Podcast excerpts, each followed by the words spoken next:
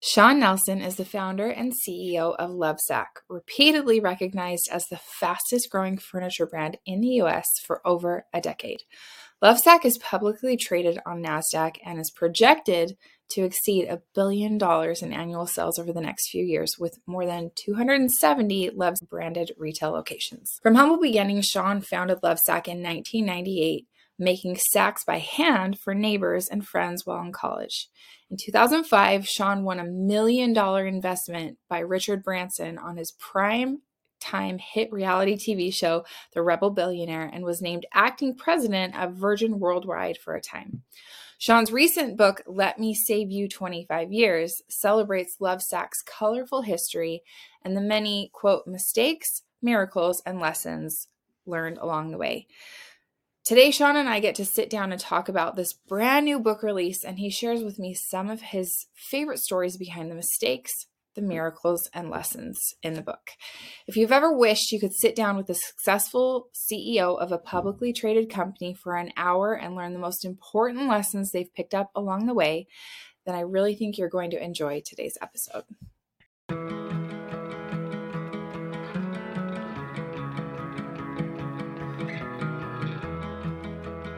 Shawn, I'm so excited to have you back on the podcast today. It's been a few years since we last talked. And the last time we talked, we just went through your whole entrepreneurial journey and you've hit this new milestone where you came out with a book. So I'm really excited to talk about what's inside of the book and some of the lessons that you're sharing in there. But first, I'm just curious why a book? Like, because you mm-hmm. don't have enough things to do with your time. Yeah, thanks. It's great to be back with you and uh, I love everything you represent, Corinne. Yeah, the book has been a lot of fun. The Lovesac story is a saga. The book is called Let Me Save You 25 Years, not just because I wrote a short version of the story. You don't have to spend hours reading it. It's actually pretty succinct, but also it's packed with lessons. The title is Mistakes, Miracles, and lessons from the Lovesac story. It's just been a lot of fun to share it. That's my goal is just to is to share. I feel like I've had so many crazy experiences building this company from nothing to a billion and every up and down and craziness in between that it, I would be remiss if I didn't share some of those personal stories and, and faith building stories and tough stories and ways to hopefully give back and be useful to others. That's so awesome. So, was it something you always wanted to do, or was this kind of a more recent in the last couple years? And also, how long did it take you? Because I've heard that book write start to finish, a book is a big project. Yeah, it was harder than I thought it would be just to get it all done. The writing of it took me about a year, but the publishing and all of the work that goes into getting a finished product is pretty challenging. I've wanted to write this story for many years as this saga unfolded and then woke up this year celebrating Lovesac's 25th anniversary realized if I don't do this now, there there may not be another window that feels so appropriate to put something out because because I'm still building. We're still building. It. We may go another 25. And so just took advantage of that milestone and glad we did. That's awesome. So you just got back to from working with, or maybe you were just hanging out with your mentor, Richard Branson. And for anyone who's not familiar with why you have a relationship with him, do you want to just give a little bit of backstory and then talk about why you guys were recently hanging out? I, I just got back hanging out with Richard Branson on his private island called Necker Island down in the British Virgin Islands. And it was really special to reconnect. I hadn't been back in 18 years since I won a million dollars on TV, wow. having won Richard Branson's reality TV show. That was a cool experience. He's been a, a great mentor of mine in business. It was a lot of fun. That's so awesome. So, what did you guys do there? What do two uh, like billionaire entrepreneurs do when they hang out? Do you just talk uh, business the whole time? Yeah, first of all, only one of us is a billionaire, and it's not this guy. But no, it was a lot of fun. I, I, was actually there with a group of entrepreneurs who were learning and mentoring each other. It's called the Principled Business Leaders Summit, and it's pretty cool businesses that are purpose driven and principle driven.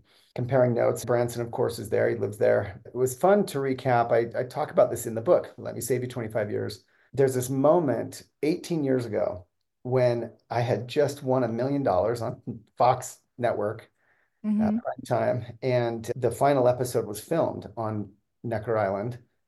And I got to then just hang out with Richard. We had been traveling the globe for two months filming each episode, and it was a cool show going from the UK to Africa, Morocco, Tanzania, Japan, Hong Kong, back to the UK, back to Miami, Necker.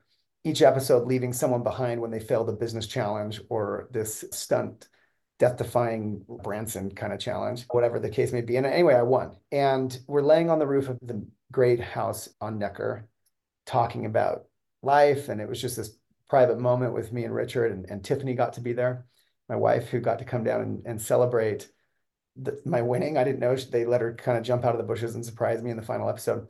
So we're all That's laying awesome. on the roof, yeah, looking at the stars. And we got talking about faith and religion and our real life with all filming done now and everything, just a real conversation. Yeah. And I remember Richard asking me about my faith, and I got the chance to teach my first discussion on the roof of of Necker Island, so to speak, and share what I believe about the gospel. And he was interested. And I asked him what he believes. And he said in his British accent, I believe we make our own luck. Hmm. And I really reacted poorly. Now, I, I didn't say anything, but in my mind, I reacted poorly in the sense that it was felt dismissive to me. Here I am talking about God and faith and and expressing gratitude, obviously, for this amazing blessing. And at first, I dismissed luck. It felt so dismissive to me. And over the years, I write about this in the book. So I have a chapter in the book called Make Your Own Luck hmm. because mm. I very much believe in it today. And I, I talk about it in the book. And I talk about, for me, once you experience it's a bit like satan right? Once you know that satan's real it's then easier to obviously have faith in god in a weird way because how can you have one without the other right? And right. and i don't mean to get technical with it but um once you experience terrible luck uh, you, you, know you can't make it up. Uh, you certainly don't want to blame god yeah. as a person of faith and so then you have to then, to some degree, chalk the bad luck up, just where it's like where something not only bad happens, but it's also just the worst timing. Mm-hmm. And there was this other thing, like how could it be anything but bad luck? Yeah. And so if you're going to believe in bad luck, how can you not believe in good luck? And then I get to, okay, how about this idea? This is, and this is now the gospel according to Shawn. But I don't believe personally that God is some magician I think that our Heavenly Father understands physics quite well mm-hmm. and the laws of the universe and, and how to utilize those to create worlds without number. And hurtling asteroids across the galaxy or through the universe can create all sorts of ricochets, events, seismic events, volcanic events. And I don't think that all of them are necessarily precise and don't need to be. The beauty of this world, like humans build houses and there's rectangles. God doesn't build in rectangles.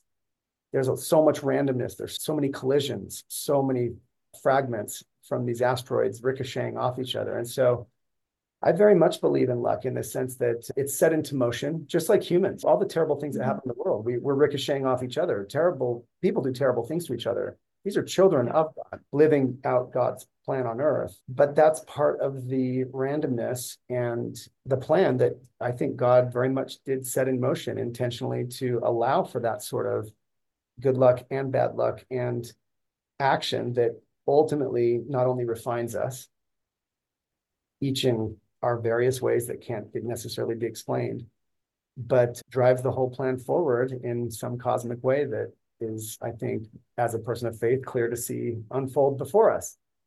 So anyway, my testimony, as it were, of luck evolved over time, and I very much believe in it, but in in, the, in that way, if that makes any sense. Yeah, I'm curious when you say that you believe you make your own luck. Like, where does that where does it intersect, in your opinion, your actions versus like God's intention for you? Yeah, that's a great question. I wish I knew the answer. So the phrase make your own luck, which I have very much come to champion as one of my little Shawnisms in the book, is really just uh, a rephrasing of that old adage, luck is where opportunity meets preparation, right? For instance, I, I wrote this book to elevate my platform so that I can tell other stories in the future as maybe some kind of influencer, as maybe some kind of thought leader, who knows, right? This is a step in the process. I never became an influencer, but some other th- great things came of it that I won't get into. My point is, we make our own luck by doing things. Like we wouldn't do these things if we didn't have faith that it just might work. But you're never going to get lucky. I'm never going to elevate my platform from this book or, or podcast, etc. if I don't write the book in the first place. I think that in that way, we make our own luck. People will say, oh man, he got so, and then he got discovered here. Like, I want a million dollars on TV. I want a million. What's luckier than that? At the same time, and I mentioned this in the book as well, it just so happens that I had prepared my whole life for that trip, a trip around the yeah. world where I ended up using my music skills in one episode. I had, I performed, I was on stage, I was able to speak. I don't speak one of the African languages, but I was able to slow down my presentation to one of these African villages because I was so used to presenting to people in Asia from my mission in Taiwan, where mm-hmm you know, so I learned how to just work with foreigners. I won that. Cha- so all of these little challenges I won to win that show ultimately could be traced back to all the preparation I had done my whole life. I've come full circle. I believe we we do make our own luck. I believe that luck is a part of this cosmic craziness that we're thrust into. And I'm okay with that. It's not to diminish God at all. God is the one who set it all in motion. Yeah. I love that. And even to qualify you to be on that show, you had to be in those early first days of Lovesac where you decided to make your own version of a beanbag. And if you hadn't done even those very first steps, then you probably wouldn't have been chosen for the show, right? Of course. Of course. Yeah. And so then we get to the parable of the talents and we get to the abilities that I was blessed with, whatever those are. I didn't bury them. I may not have exploited them all as, as well as I should have so far in my life, but I certainly didn't bury them. And it comes back to our agency.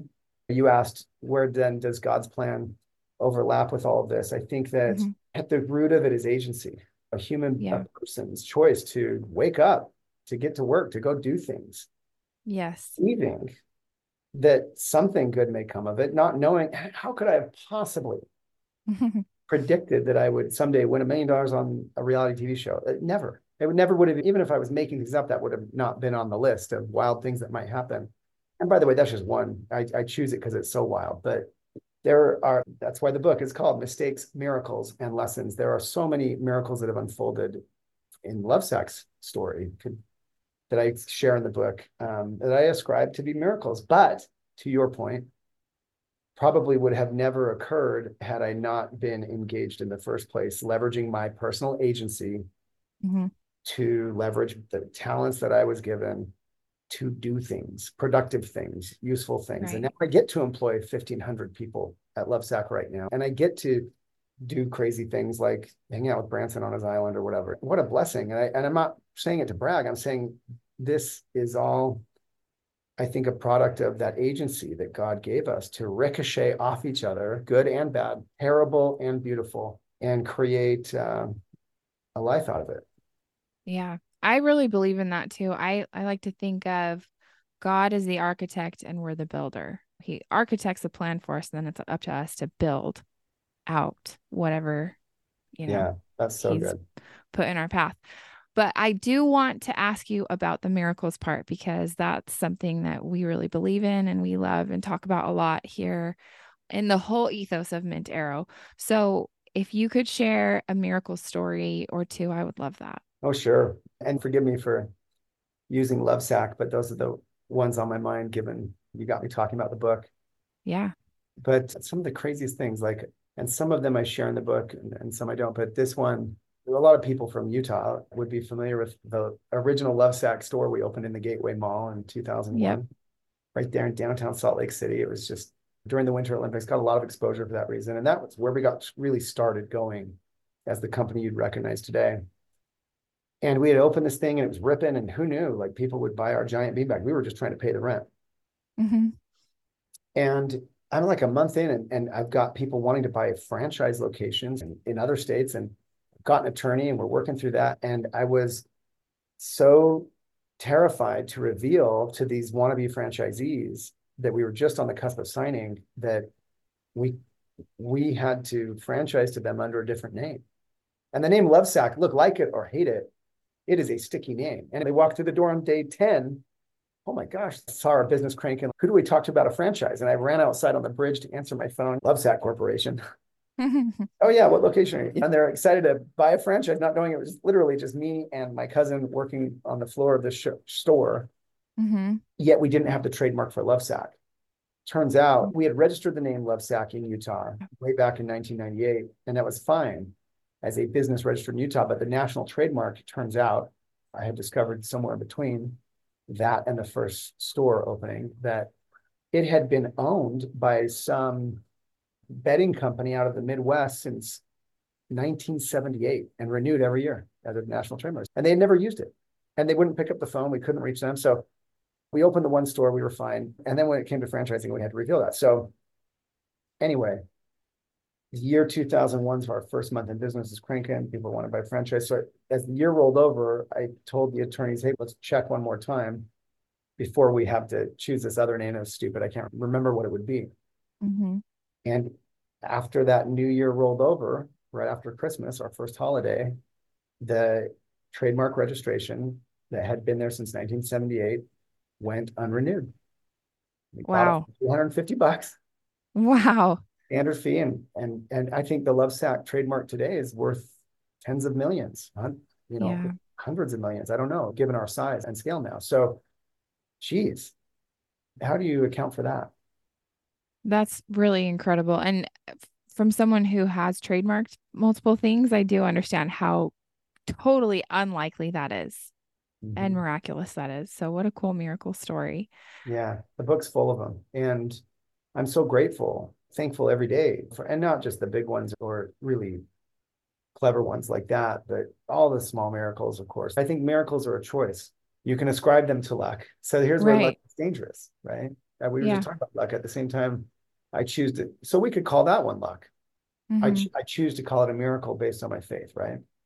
Sure, it was some kind of little miracle. And it was a little, it was a big miracle by Lovesac's standards. It was dinky insignificant, stupid miracle by the standards of the universe. But either way, it's been, I think, ultimately net good for the world, this company we've been able to build, and good for a lot of people who get to work here. And, and I'm very proud of that. Tell me about lessons. I'm selfishly particularly interested in lessons about business that have been hard to learn I think as an entrepreneur, like it, it, it, sounds so sexy and it sounds like fun. And oh, you get to pick all your vacation days and you never have to ask for time off and you're the boss of everything. And it's awesome until you're the boss and you have to do hard things. Like personally, I think, and I'm like super honest compared to you, but I think the absolute worst thing about being a business owner is having to let people go. I just, I want to die every time we have to, even when it's the right thing to do but there i'm sure have been all kinds of other things that you've had to do that are really hard. Have you just become like weathered to the point where it's it gets not hard at a certain point? Or how have you learned to weather those storms? Because i know you've been through a lot more than than someone like me who's just had a very small team supporting me over well, the years. Might, might be harder. You're it's you're so connected to these people and there's no layers of management to hide behind or whatever. So I, I, talk about this, and that's the purpose of the book. I'm donating all net proceeds to the Future Business Leaders of America. I'm not taking any money for this. I, I just wanted to that's give so back cool. and share this miraculous story that I think is, is really special. So I share in these 25 micro chapters, I share 25 what I call Shawnisms. Mm-hmm. And it's also what my podcast is wrapped around by the same name. Let me save you 25 years. These 25 Shawnisms and, and others to come. These lessons and so to answer your question in my way, in, in that book, I talk about business is a contact sport. Mm. People get hurt. Yeah. You know, people get hurt in contact sports.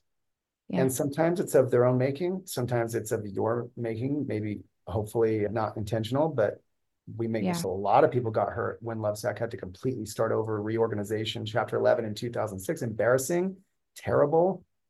I got hurt. My friends got hurt some people financially got really damaged.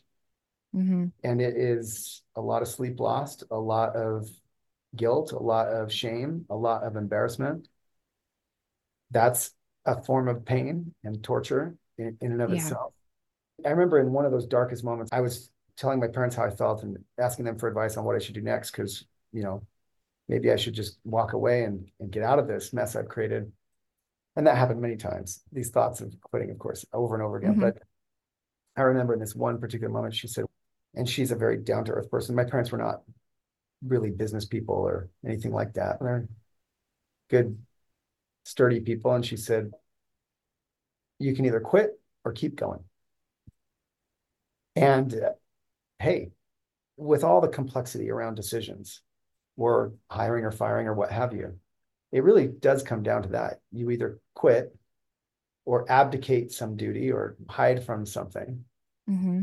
or you keep going. And if it's the right thing for, you got to remember that I think even God, and I, I don't mean to be sacrilegious, but I think even God, from certain perspectives, has been witnessed allowing for all kinds of tough things, terrible things sometimes to happen in order to True. accomplish, in order yeah. to accomplish uh, important outcomes. And if your business, for instance, Corinne, has a great purpose and it does and has a, a mission to be fulfilled, and by the way, mouths to feed and jobs to yeah. support, you would be doing it a huge disservice and doing all those other people involved a huge disservice by abdicating the responsibility of making hard decisions. That's why business is a contact sport. There are many sports you could go play. Yeah. That business is a contact sport. So understand that and accept it and roll with it. I don't get the chance to share my religious views on every podcast, so it's great. But it's how I really feel is this is why we're obviously encouraged to live with the spirit to wake up and do what it takes to get the spirit with us and say our prayers and read the scriptures and because the million decisions you have to make most of them not religious decisions or, or faith basis just daily yeah. decisions can be made better if we have the spirit with us i believe that and that's a tall ask but yeah. that is the opportunity we have i believe that too i really think that when i'm spiritually plugged in i make way better decisions and things come clearly to me and then I feel a lot more confidence because it's not just me that made the decision. I feel like I'm partnering with God and he's telling me what to do and then I feel confident that even if it's uncomfortable, it's the right thing to do. Yeah. So yeah. I agree with you completely on that. And by the way, I, because it's been 25 years already, I've lived long enough now to see many things come full circle. Like yeah. I got the chance to send this book to everyone, almost whoever's been involved at Lovesac, at least as some kind of partner, as past past key employees, and, and some of them were damaged people from the business or from me or, or whatever. And it's been so cool to see, even in many cases, how their lives maybe have turned out better for their exiting, whether they chose to or not, or were asked to or not, whatever. I think so many, this is going to sound really insensitive, but so many terrible things that we experience. I think God's perspective is a little bit like any parent's perspective. I've watched my kids, just as you have, I'm sure, lose their mind. Their life is going to end, tantrum on the floor over, well, I don't know, their their mm. toy broke or their sibling took their whatever. Yeah. And I don't mean to be insensitive. I love them and we'll give them a hug, but but in reality, I'm not even though they feel in their heart like they might die in their irrational brain, so to speak. As a parent looking on, I there clearly will be fine. Yeah. This will pass. And and it may not even be a big deal at all. And sometimes even it's even laughable. Now, I don't yeah. mean to be insensitive, but perhaps God's perspective is so elevated and separated from ours. Right. That even some of our toughest stuff from his perspective is is a blink of an eye. Again, it's tough because we wrangle with tough stuff. And I don't mean to, again, dismiss anyone's true heartache or sickness, pain, trouble. But I think if we could adopt Heavenly Father's perspective, how could it be any less than my perspective as a 40 something looking at my two, three, four, five year old? Yeah. It must be greater. It must be greater than that, even. Yeah. And so I think it all comes back to perspective. I love that answer. I'm curious when you went through some of Lovesac's biggest scaling opportunities or when you saw big jumps, what were some of the things that you feel like you learned that I would imagine you probably wrote into your book, which I'm really excited to read? And I love the title too. I just have to add that that let me save you 25 years. It just is so attention grabbing. Like who wouldn't want that? Oh, I had to but, fight for that. The publishers told me it was too long. oh, I love it. I really love the title. But as far as like those, I feel like we're in that area right now. And I feel like a lot of people that I talk to are in the do or die, like either grow or quit kind of a place. So, were there times that you decided to scale instead of just stay comfortable? And what did you learn during those times? Absolutely. And first of all, a bit to build on what I was saying earlier, sometimes I, I, I get entrepreneurs or business leaders who ask me this question like how do you make these decisions this or that decision? And and it's so hard and, and there's no answer there's no right answer there's just what you choose and and you don't know how it's going to turn out. That's why they pay you the big bucks. Now mm-hmm. whether you're actually getting paid big bucks or not you're the ceo of your business corinne and that's why they pay you the big bucks. You have that opportunity and responsibility to make those decisions and they don't always they're not always the right ones but you have a lot better shot if you can get the spirit with you number one. And sometimes there is no solid answer from the spirit but it can help you in the act of making decisions. And how did i feel as i navigated those situations? I felt scared and alone. It can be very lonely to make decisions that don't have any obvious right answer. And it's not even a choice of like good or bad or big or small. It's just a choice. Yeah. door, door A and door B, and they could lead to very different places. I love in the podcast, Let Me Save You 25 Years, where we go even deeper into these Shawnisms. I had a guest on a few weeks ago called Dan Pink. He's one of my favorite authors of our time. He's mm-hmm. he's he's written a lot of books that you would have probably heard of in the business realm and he's just a fantastic author and, and thought leader. And i loved his advice. If it's a tie let it go to the runner. Err on the side of doing the thing.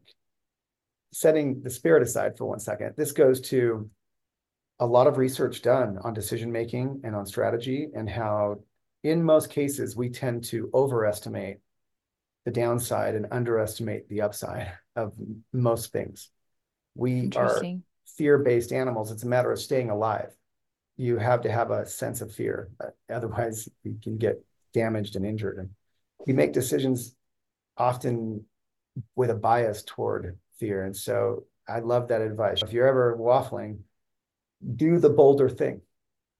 And now, if it's obvious, if it's, okay, 70 30, like this is a bad idea, probably don't do it. But I thought that was really great wisdom from Dan Pink. I really like that. Is there anything when you look back at your experience with Lovesac that you're like, I would have done that differently? And that oh. you maybe wrote about in the book. And maybe that's too oversimplified, but is there something that comes to mind where you're like, I I wish I had a do-over with that? Yes, I share many of those. That's why it's mistakes, miracles, and lessons. Yeah. And most of the lessons come from those mistakes. And I would have done things differently. And uh, on the other hand, I recently interviewed a guest on my podcast that said, I wouldn't do anything differently or I wouldn't have become the person I became. Yeah. So we could argue both sides of that. But from a yeah, from a business standpoint and tactical standpoint, I'll give you an example. Back to that first Lovesac store in 2001 at the Gateway Mall. Yeah. We immediately had so much success. We ran off besides franchising, we took the money, ran off to California, opened the next store and the next one and the next one. And that was cool because we were doing stuff and it was exciting and the company was growing. But on the other hand, it was not every location was that great. Not every location was certainly as good as that first one. And in hindsight, had I taken the time instead to, and I was a martyr, I was working so hard and I wanted to be seen as mm-hmm. working so hard. And I was willing to work all the hours and make all the drives and long distances and work through the night and whatever and that was inspiring to some and it was motivating. It was more motivating than me just sitting back and counting money. But on the other hand if i had been smarter and this is why i wrote the book for others to learn from some of these mistakes i would have paid someone to work in that first location. I would have waited a little longer mm. maybe stood in the corner and watched and really figured out why is this working? Obviously we tried to replicate what we had in those stores in california. But it's a lot more complex than that. It's not just paint. It's not just posters. It's not just a, a mall or a size of a store. there are a thousand factors that go into something working. You've, Corinne, had success growing your following, and people probably ask you all the time for all kinds of tips on social media and on. And in reality, there's just it's not one thing; it's a thousand things. Mm-hmm. And so, had I taken a little more time to really at least figure out more of those things and been a little more scientific about it, a little more thoughtful before I went out and tried to just mm-hmm. replicate it or scale it, I think we would have done a lot better. And frankly, I think we could have built Lovesac to where it is in 15 years instead of 25, honestly, had I, or maybe sooner than that, had I done a lot of things differently. So that's just one example. Yeah, that's a great example. And I think you can take that away with whatever you're doing to just sometimes slow down and observe and be thoughtful, like you said. So, of all the lessons that you've learned, what's maybe the biggest one that you can apply as a family man? Because that is a huge part of who you are. Yeah. What have you learned as a CEO, very seasoned CEO at this point, about making time and space also for the things that really matter? Yeah. Once again, I'll reference something that we spoke of the last time we chatted, but I can't help. But it's a chapter in the book the Shawnism. It's called Everything Else is Dust. Mm-hmm. It's an mm-hmm. inscription on this ring that I wear with the six of us, my family, as these six diamonds. It's easy to get caught up in not just the money or the scaling or the growth or the business or just whatever it is you're doing. It's incredibly easy to get caught up in it. And you need to be caught up in it. You need to be, as they say, obsessed about it so that you can have the energy to make things happen. On the other side, though, it, none of it matters it's dust. And I don't mean to, how can I say that as the CEO of a public company? I'd probably get booted by investors if I express that. And here I am expressing openly, but I have been open about it in the sense that, okay, Shawn, so it's dust. So then don't show up to work, just spend all, no, we are working people. In fact, I have a number of friends who've made a ton of money and retired in their 40s. And, and, and they've confided in me at different times as they've watched me still doing my thing that they feel, and they've made way more money than me personally, but they feel a little bit jealous in the sense that I've had them tell me some of them, my kids don't see me work. They ride their bike a lot. They do all these kind of cool things with their friends and, and their family. They travel mm-hmm. a lot, but their kids don't see them working and they worry about what that's going, you know, how that's going to affect them because like you may get incredibly lucky, make a ton of money, but in, in reality, 99.9% of people they gotta they just gotta work. They yeah. have to just survive. That is the human condition. That is part of this mess that we were hurtled into that we spoke of earlier. So what makes you so special? Just because you got a bunch of money let's say. So my what's my point? My point is you back to this is what they pay you the big bucks for. You are the ceo of your life. The decisions are tough every day. If i was just a family man i would never travel. Mm-hmm. on the other mm-hmm. hand I'm not just a family man. I'm the CEO of a company. I need to travel. I need to appear here. I need to keep this going. And, and by the way, thousands of others are relying on me not to suck at my job. So what's the answer? I don't have one other than get the spirit with you, make the best decisions you can every day, be brutally honest with yourself. Like we know when we're justifying, It's one thing to have to travel. It's another thing to take an extra couple days to golf because I'm here and mm-hmm. you know, and, and so, listen, one of my chapters is play along the way. There's nothing wrong with playing, but like we know when we're really making an effort to put our family first and the things that actually aren't dust first. Yeah. And we know when we're, I call it dodging. And I have a mm-hmm. morning mantra I read myself. It's my little routine every morning and self-talk, whatever. And I, and I, I say all kinds of things to myself. I am a priesthood leader and different things to remind myself who I am and what I'm doing. And I could read it, read you through it. But one of the things I say is I never dodge. And what mm-hmm. that means to me is it's easy to, it's bedtime. I could help, or I could be really busy because I'm a busy CEO. Mm-hmm. And my wife's tired and she's worked hard. And so am I dodging or am I really that busy? Yeah. And and sometimes it could be one and sometimes it could be another, but be honest with yourself. So that's the best advice I can give you is you're paid the big bucks as the CEO of your life to make hard decisions, and they're going to be hard. And that's why CEOs get paid a lot. Buckle up, life's hard. Work through these decisions, but you can do it a lot better if you can get a little bit of the spirit with you every day. Yeah. Amen. Okay, last question. If there's one message that you want the people listening to this podcast episode to remember, what do you want that one message to be? I would have to go with that inscription in my ring. Everything else is dust. If you really believe that, it can guide so much of what we do and what we believe. The final chapter in my book is pair top ambition with infinite patience. So I'm not an unambitious person. But when it comes down to it, even our biggest, boldest, most audacious plans and goals are just dust compared to what really matters. And I try hard not to forget that. And I probably mess up a little bit every day, but it's the best I can do. I love that. Shawn, where can people find your book? Where can they find your podcast? Where can they follow along with you and your entrepreneurial journey? Thank you. Yeah, so the book just launched. Let me save you 25 years. You can find it anywhere, Amazon, anywhere books are sold, at Lovesac stores as well, of course. The podcast by the same name, Let Me Save You 25 Years. Anywhere you listen to podcasts, I'm really proud of it. We've had some crazy guests. We've had Gronk on there last week, snowboarder Shaun White, Sara Blakely of Spanx fame. Love her. Uh, yeah. So many great conversations, and it's cool because it's not an interview podcast. It, like you, we talk, we go right into talking about principles. We unpack these Shawnisms in great detail, so it's not j- just another life story podcast, and I'm proud of that. It, I think we're getting really cool content. And otherwise, if you ever need a couch, we make the best ones. So all of these ways, love to stay in touch with you. I'm easy to find on Instagram. I DM with friends and fans, and and I'm happy to stay in touch with anyone that way.